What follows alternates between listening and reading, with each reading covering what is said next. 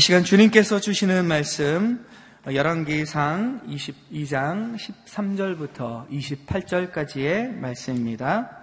한 절씩 교독하시겠습니다. 미가야를 부르러 갔던 사람이 미가야에게 말했습니다. 보시오, 다른 예언자들은 다 한결같이 왕을 격려하고 있습니다. 그러니 당신도 그들과 같이 말하고 격려해 주시오. 그러자 미가야가 말했습니다. 여호와께서 살아계심을 두고 맹세하는데 나는 여호와께서 말씀하신 것만을 왕에게 말하겠다. 미가야가 도착하자 왕이 그에게 물었습니다. 미가야야, 우리가 길랏 라몬에서 전쟁을 일으켜도 되겠느냐, 안 되겠느냐? 미가야가 대답했습니다. 가서 승리하십시오. 여호와께서 그 성을 왕의 손에 주실 것입니다.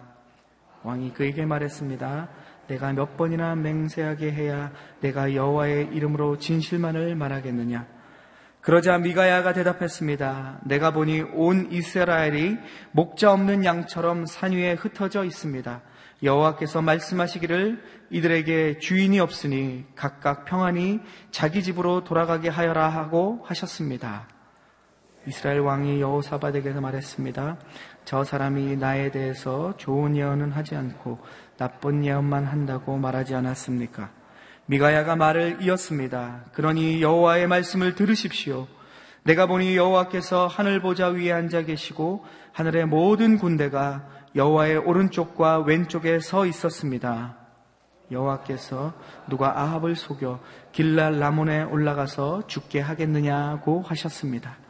그러자 누구는 이렇게 하겠다고 하고 누구는 저렇게 하겠다고 했습니다. 그때 한 영이 앞으로 나오더니 여호와 앞에 서서 말했습니다. 제가 그를 속이겠습니다. 여호와께서 물으셨습니다. 어떻게 하겠느냐? 그가 대답했습니다. 제가 나가서 거짓말하는 영이 돼 아합의 모든 예언자들의 입에 들어가겠습니다. 여호와께서 말씀하셨습니다. 너는 그를 잘 속이고 그가 속아 넘어가게 할 것이다. 가서 그렇게 하여라. 그러니 지금 보십시오. 여호와께서 왕의 모든 예언자들의 입에 거짓말하는 영을 불어넣으신 것입니다. 여호와께서 왕에게 재앙을 내릴 작정을 하셨습니다. 그러자 그 나의 아들 시드기야가 가까이 와서 미가야의 뺨을 때리며 말했습니다. 여호와의 영이 나를 떠나 어떻게 내게로 가서 말씀하셨느냐? 미가야가 대답했습니다. 내가 골방에 들어가 숨게 되는 날 알게 될 것이다. 그러자 이스라엘 왕이 명령했습니다. 미가야를 붙잡아 이 성의 통치자 아몬과 왕자 요아스에게 돌려보내라. 내가 말하는데 이자를 감옥에 넣고 내가 무사히 돌아올 때까지 고생의 빵과 고생의 물만 먹이라. 미가야가 선포했습니다. 당신이 무사히 돌아온다면 여호와께서 나를 통해 말씀하시지 않으셨을 것입니다. 그가 또 말했습니다. 너희 온 백성들아 내 말을 명심하라. 고생의 빵을 먹을지라도 주의 말씀을 전하리라 라는 말씀으로 이기훈 목사님께서 말씀 전해주시겠습니다. 길앗 라못이라는 땅을 놓고 하나님께서 우리에게 여러 가지를 말씀해 주시고 있습니다. 빼앗긴 땅, 그 땅을 되찾는 일이었습니다. 아, 그것은 상식적으로도 합당하고 인간적인 판단으로도 합당한 일이었습니다. 그러나 하나님의 뜻은 어떨까? 아합과 여호사밧 두 왕의 신앙생활의 모습을 우리가 비교해서 보았습니다.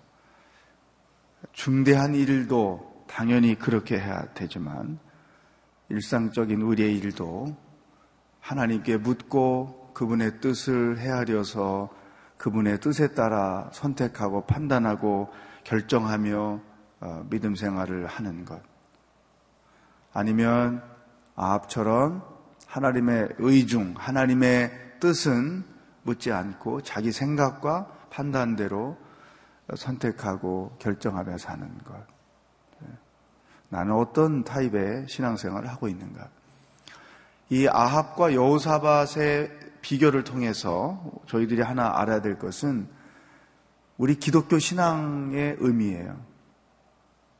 하나님과 우리와의 관계, 인격적인 관계입니다.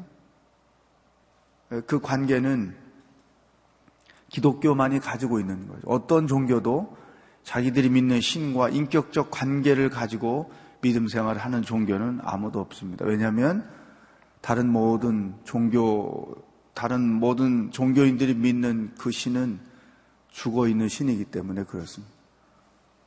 오직 우리 하나님만이 살아계신 분이기 때문에 그리고 인격이고 또 우리가 그분의 형상을 따라 지음을 받았기 때문에 우리에게도 인격이 있는 것이죠. 그 믿음 생활은 아, 내 편에서 일방적으로 하나님께 대하여 자기가 믿는 신에 대하여 자기가 필요한 것들을 구하며 사는 그런 것이 아니죠.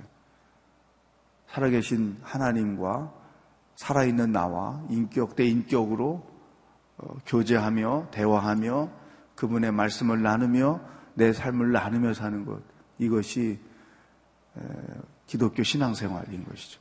여러분들이 새벽에 나와서 기도할 때에도 여러분들이 필요로 하는 것, 여러분들의 생각만 하나님께 열심히 아뢰고 가면 안 되는 것입니다. 내가 한 기도에 대해서 하나님이 뭐라고 말씀하시는지 조용히 침묵하며 하나님께서 내게 말씀하실 기회를 드리는 거죠. 30분 기도했으면 5분 정도는 하나님 이제 내게 말씀하십시오. 내가 듣겠습니다. 하나님의 뜻을 구하는 것이죠. 아, 내 편에서 일방적으로 내가 필요한 대로 하나님을 조종하려고 하거나 강요하거나 내가 원하는 것들을 내게 달라고만 요청하는 그것은 어, 기독교 신앙의 본질과는 맞지 않는 것이죠. 살아계신 하나님과 인격적으로 교제하며 사는 것. 이게 신앙생활이다. 기도 생활에도 말씀 묵상에도 바로 그러한 원리가 있는 것입니다. 자, 오늘 어, 아하방을 지지하고 있는 400명의 예언자들과 하나님 편에 서서 하나님이 증거하시는 말씀을 선포하는 미가야 선지자. 이, 이들의 만남을 통해서 우리에게 주신 하나님의 첫 번째 말씀이 있습니다. 13절, 14절 함께 읽어보겠습니다. 시작. 미가야를 부르러 갔던 사람이 미가야에게 말했습니다. 보시오, 다른 예언자들은 다 한결같이 왕을 격려하고 있습니다. 그러니 당신도 그들과 같이 말하고 격려해 주시오. 그러자 미가야가 말했습니다. 여호와께서 살아계심을 두고 맹세하는데 나는 여호와께서 말씀하신 것만을 왕에게 말하겠다. 재미난 표현이 있어요. 13절 끝에 한번 줄을 쳐보세요. 그러니 당신도 그들과 같이 말하고 격려해 주시오. 14절 끝에 나는 여호와께서 말씀하신, 말씀하신 것만을 왕에게 말하겠다.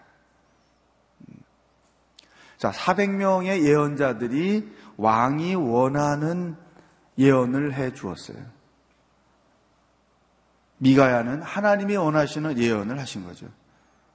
그런데 이 400명을 대표해서 미가야를 찾아온 한 예언자가 설득하는 것입니다. 우리와 입을 맞추어 주지 않겠느냐. 우리가 예언한 그 내용을 당신도 왕에게 해 주지 않겠느냐. 이런 현상이 오늘 우리가 살고 있는 이 세상에 그대로 있다는 거예요. 크리스찬으로서 고유한 그 색깔을 잊어버리게 하는 것이죠. 현대 사회에서 교회의 위기, 크리스찬들의 위기를 계속 학자들이 의식 있는 영적 리더들이 말하고 있습니다. 그 위기의 중심에 무엇이 있을까요? 세상 속에서 신앙인이 신앙인답지 못하다는 것입니다. 그리스도인다운 색깔이 없다는 거예요. 여러분 한번 살펴보세요. 나라 안에 굵직굵직한 나쁜 사건들이 벌어질 때마다 그 사건의 주인공들이 크리스찬이라는 거죠. 그러니까 저는 언제부턴가 나라에서 하여튼 나쁜 일들 여러 가지 있잖아요. 그런 일이 터질 때마다 마음이 졸여지는 거예요. 그 주인공은 크리스찬이 아니기를 제발. 그런데 크리스찬이라는 거죠. 그것도 교회에서 직분을 갖고 계신 분들이라는 것이죠. 현대 크리스찬들이 구원의 확신이 결여되어 있다. 구원의 도리에 확신을 갖고 있지 않다. 그래서 세상 사람들에 대해서 내가 믿는 구원을 설명할 줄 모른다는 거죠. 이게 첫 번째 영적인 위기요. 두 번째는 삶 속에서 신앙인으로서의 색깔이 분명하지 않다는 거죠. 나 한 사람, 400명. 그냥 그 400명의 생각에, 400명의 태도에, 400명의 선택, 400명의 결정, 그냥 거기에 묻어 넘어간다. 이게 심각한 거죠. 오늘 우리에게 주시는 첫 번째 말씀이죠. 여러분, 비록 남쪽 유다와 북쪽 이스라엘로 나뉘었지만 북쪽 이스라엘도 여전히 하나님이 택한 백성들이죠. 그런데 그들은 전혀 하나님이 택한 백성답지 않게 지금 살고 있어요. 아, 왕부터 시작해서. 그렇죠? 우리는 하나님의 사랑을 받는 자고 우리도 하나님을 사랑하는 자예요. 그렇다면 크리스천의 모습으로 세상 속에서 살아야 하는 거죠. 나는 신앙인으로서의 색깔을 분명해, 분명하게 가지고 믿음 생활을 하고 있는가? 가정에서, 직장에서, 사업하는데, 공부하는데 이것을 점검할 필요가 있죠. 오늘 우리에게 주시는 첫 번째 말씀입니다. 세상은 계속 우리들에게 또 교회 다니는 사람들 중에도 우리들에게 그런 요구를 계속 할 거예요. 한 사람인 우리에게 400명의 의견을 따르는 게 좋지 않겠냐. 영적 분별을 해야 하는 것이죠. 오늘 빈자리에다 그런 글을 하나 써 놓으십시오.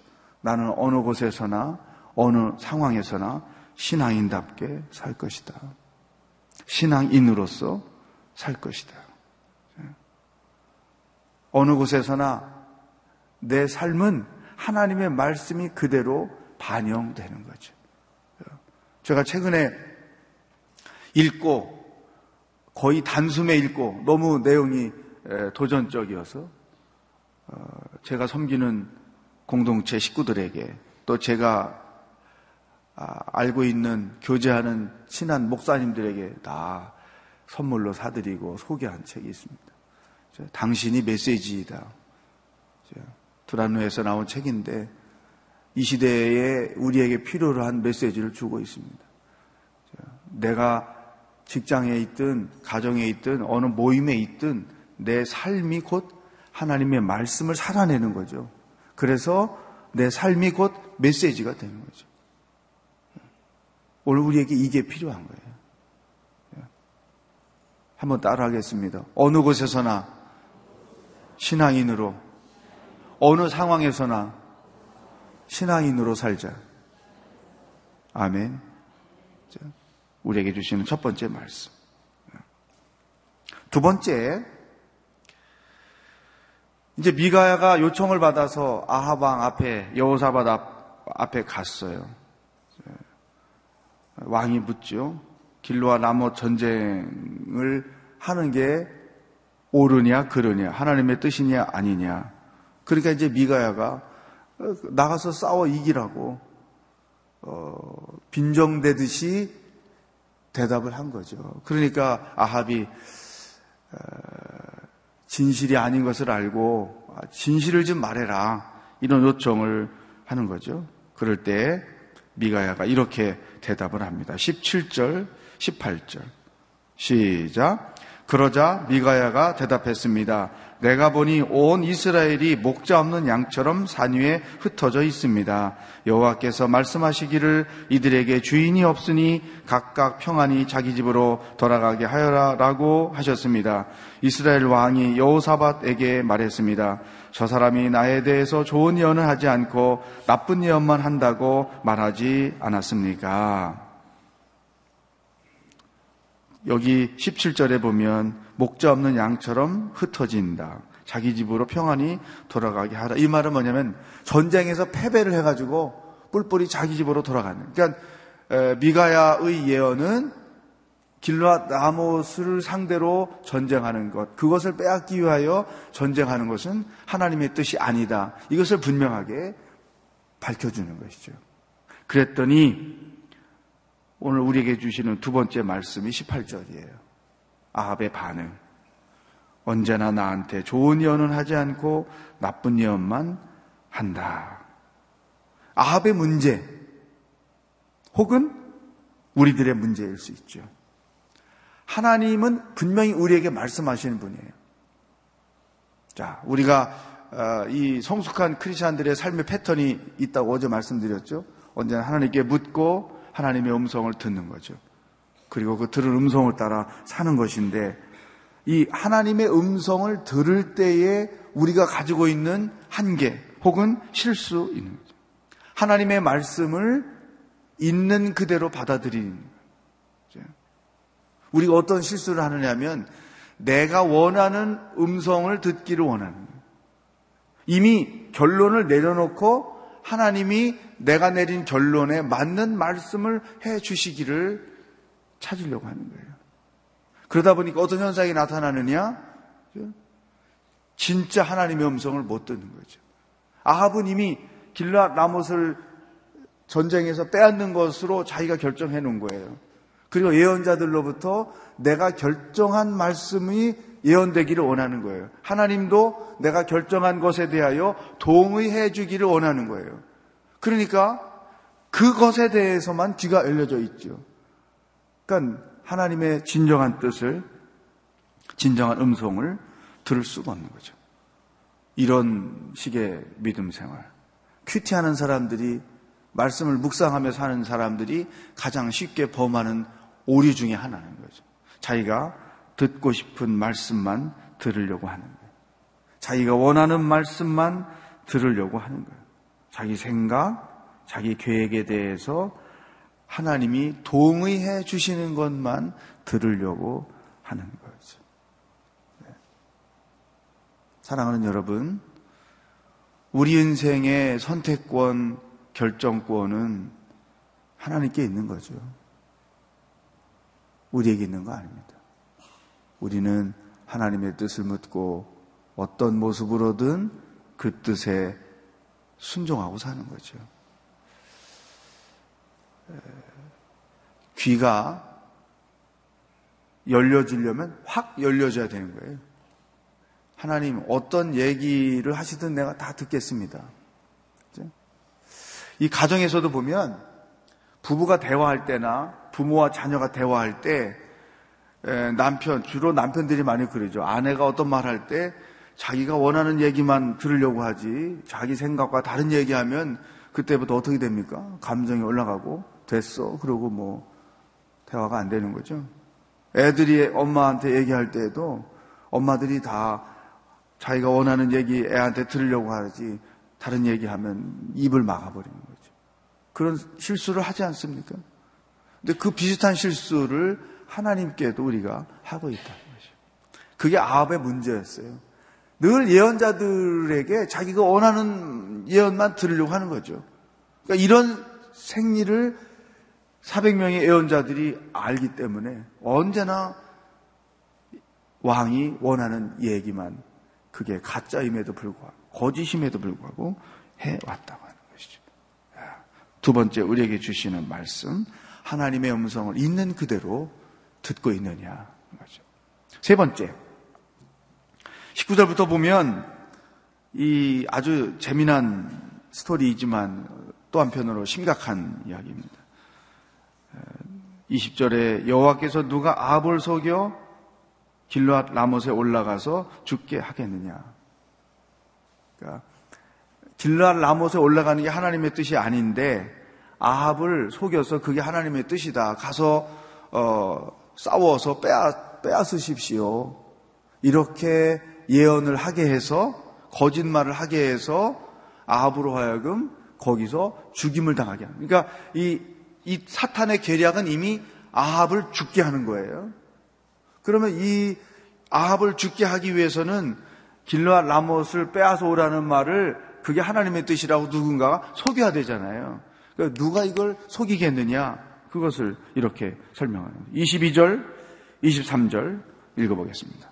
시작. 여호와께서 물으셨습니다. 어떻게 하겠느냐? 그가 대답했습니다. 제가 나가서 거짓말하는 영이 돼 아합의 모든 예언자들의 입에 들어가겠습니다. 여호와께서 말씀하셨습니다. 너는 그를 잘 속이고 그가 속아 넘어가게 할 것이다. 가서 그렇게 하여라. 그러니 지금 보십시오. 여호와께서 왕의 모든 예언자들의 입에 거짓말하는 영을 불어넣으신 것입니다. 여호와께서 왕에게 재앙을 내릴 작정을 하셨습니다. 아합의 문제 오늘 우리에게 주시는 세 번째 말씀이죠. 지금까지 아합은 거짓 예언자들에게 속아서 살아왔다는 거죠. 거짓 예언을 진실로 믿고 지금까지 살아왔다는 것이죠.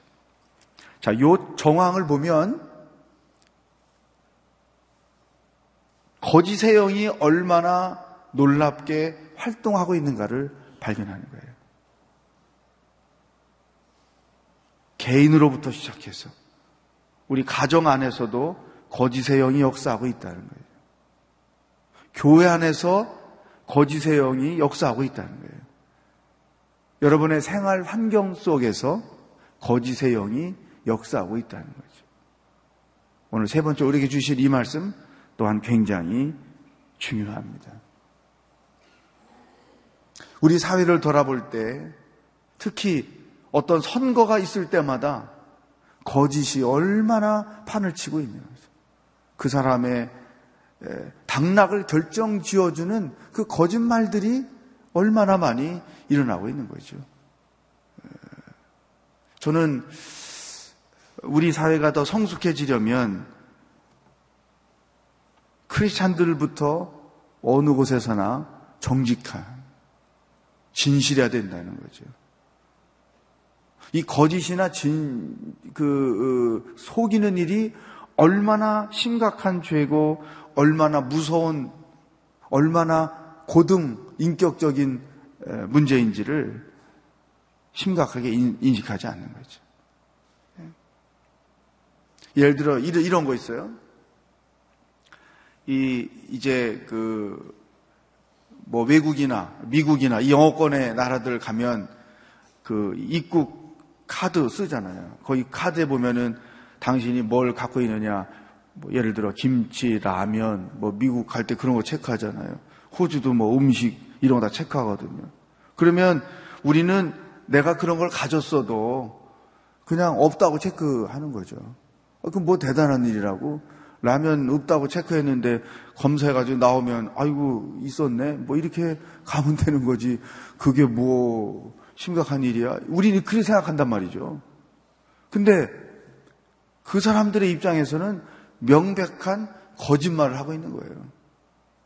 그, 그 카드 하나를 가지고 yes no 어디에 체크했느냐 항목 하나를 가지고 심각하게 받아들이고 이 거짓말 한다고 막 이렇게 한다는 거죠. 근데 우리는 그거를 그럴 수도 있지. 그뭐 그 대단한 거짓말이야. 심각하게 여기지 않는다는 거예요. 그렇게 해서 일어나는 해프닝이 굉장히 많습니다. 예. 그 아무것도 아닌 것 같지만 단적으로 우리의 의식 속에 이 거짓이 얼마나 친근하게 와 있나 예, 그런 것들을 설명해 주는 것이죠. 그러니까 내가 거짓의 말을 해서도 안 되지만 또한 거짓에 속아 넘어가서도 안 된다. 예. 지금 아방은 지금까지 거짓의 영에 속아서 살아보고 있는 거예요. 분명한 사실, 거짓의 마지막은 멸망이다.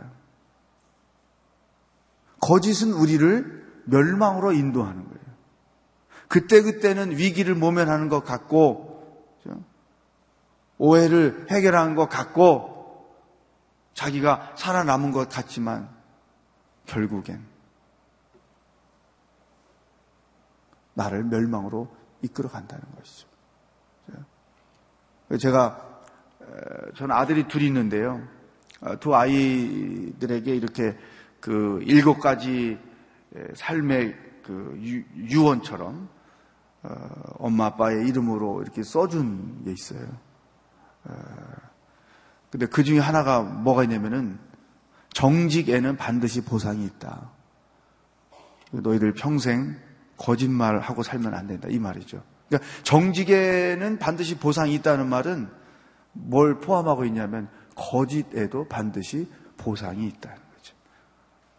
정직은 선물일 것이고 거짓은 우리를 멸망, 파멸로 이끌어 가는 것일 겁니다. 예. 아합은 그 영이 이미 거짓의 영으로 가득 차 있기 때문에 거짓은 거짓끼리 통한단 말이에요. 정직은 정직끼리 통해요. 그러니까 이 400명의 예언자와 아합은 서로 통하는 거예요. 그러니까 서로 공존하고 지금까지 와 있던 거죠. 근데 이 거짓과 정직은 항상 상충되는 거예요. 이 부딪힌단 말이죠. 그러니까 미가야와 400명의 예언자, 미가야와 아하방, 진실의 사람과 거짓의 사람이 만나면 어떻게 됩니까? 늘 부딪히는 거죠. 그러니까 아합이 저 사람 맨날 나한테 좋은 얘기만 안 하고 나쁜 얘기만 한다. 부딪힐 수밖에 없는 거죠. 오늘 우리 세상 속에서 크리스찬들은 정직해야 돼요. 내게 손해가 와도 내가 어, 불이익을 당해도 예스할 것은 예스하고 노할 것은 노할 수 있어야 된다는 거죠. 정직하게 삽시다. 네. 한번 따라하겠습니다. 정직하게 삽시다. 아멘. 네. 마지막 네 번째 말씀. 흥분하죠. 이 아합만 흥분하는 게 아니고 미가야의 그 발언을 듣고 나머지 아합 편에 서 있던 400명의 예언자들도 흥분할 수밖에 없죠. 그러니까 그 400명의 대표 대표인 시드기야가 어, 미가야 뺨을 때리는 거죠. 그러면서 어, 여호와의 영이 나를 떠나 어떻게 내게로 가서 말씀하셨느냐.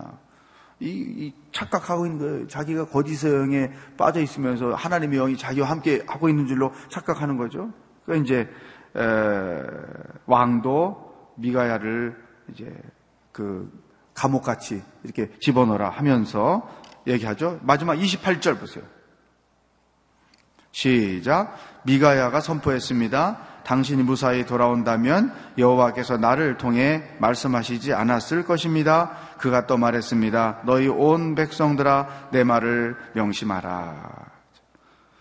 400명의 예언자들도 왕도 백성들도 하나님의 음성을 듣지 못했다는 거죠. 이게 총체적인 문제인 거죠. 특히 이들은 축복의 내용만 하나님의 음성으로 들으려고 하고 저주, 심판, 징계의 말씀은 회개의 말씀은 하나님의 음성으로 들으려고 하지 않는 것이죠. 그러니까 이, 요, 요 짧은 스토리를 보면 이스라엘이 근본적으로 가지고 있는 문제가 무엇인지를 우리가 인식해요. 자, 우리가 이걸 교회에 적용하면 목회자들도 장로님들도 직분자들도 성도들도 모두가 다 하나님의 음성을 듣고 그 음성에서 하나님의 뜻을 찾고 그 말씀에 순종하며 사는 것. 이게 얼마나 중요한지 몰라요. 여기가 이, 저희가 이 생명의 삶을 가지고 큐티하잖아요. 이거는 여러분이 개인적으로 하나님을 말씀을 통해서 인격적으로 만나는 그 단계에 멈, 머물러 있는 게 아니에요. 생각해 보세요. 담임 목사님도 이걸 가지고 똑같은 본문을 가지고 묵상해요. 저희 목회자들도 이걸 똑같이 묵상해요. 장로님도 똑같이 묵상해요. 여러분들도 똑같이 묵상해요. 그러니까 하나님은 개인에게도 말씀하시고 가정에도 말씀하시고 교회에도 말씀하시고 사회, 세상을 향해서도 말씀하시는 분이에요. 우리가 똑같은 본문을 가지고 하나님께 귀를 기울여서 하나님의 음성을 듣는 거죠. 우리 모두가 다 하나님의 음성을 듣고 교회가 직면한 일, 세상이 직면한 일들에 대한 하나님의 뜻을 찾게 되고 그 뜻을 쫓아 순종하며 살고 이것이 건강한 신앙인의 사는 모습이고 건강한 가정의 식구들이 사는 모습이고 건강한 교회가 살아가는 모습인 것이죠. 여러분들이 매일 말씀을 묵상하며 그 묵상한 말씀 가운데 순종하며 사는 것은 얼마나 소중한 일인지 몰라요. 그냥 나는 나 개인이 하는 거지만 이걸 확장해 보면 교회가 하고 있는 것이고 이런 교회가 많아지면 한국의 모든 교회들이 하나님의 말씀에 귀를 기울이고 그 음성을 듣고 순종하며 살아가는 것이고 오늘 우리에게 주시는 네 번째 말씀이죠. 하나님의 음성에 귀를 기울이며 사는 우리 가족, 우리 교회, 그리고 한국의 크리스찬들이 되기를. 오늘도 주님과 함께 동행하는 하루가 되기를 축복합니다. 기도하겠습니다.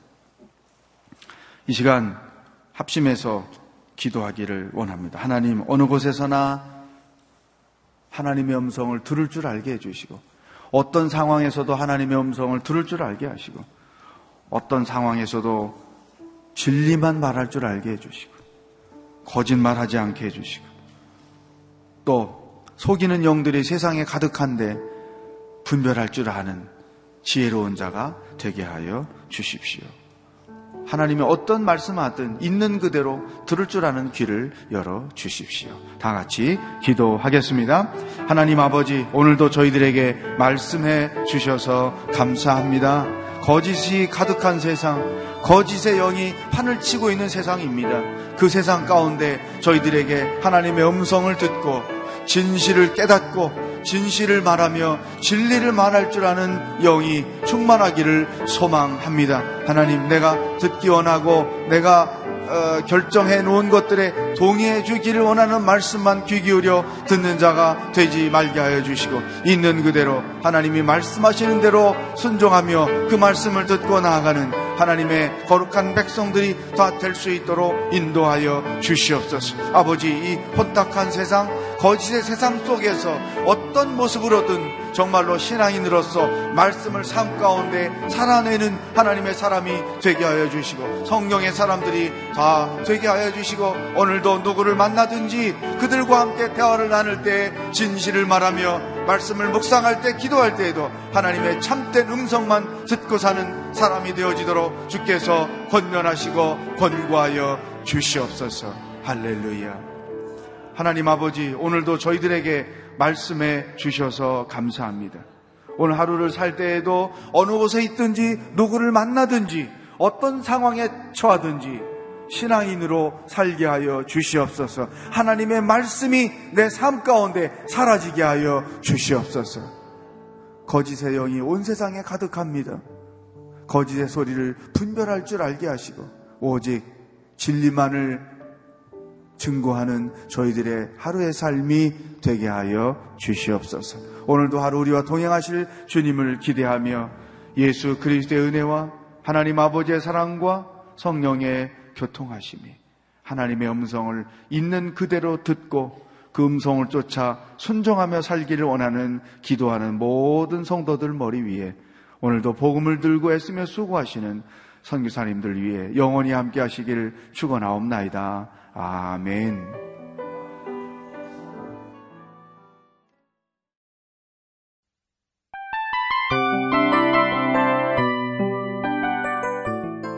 이 프로그램은 청취자 여러분의 소중한 후원으로 제작됩니다.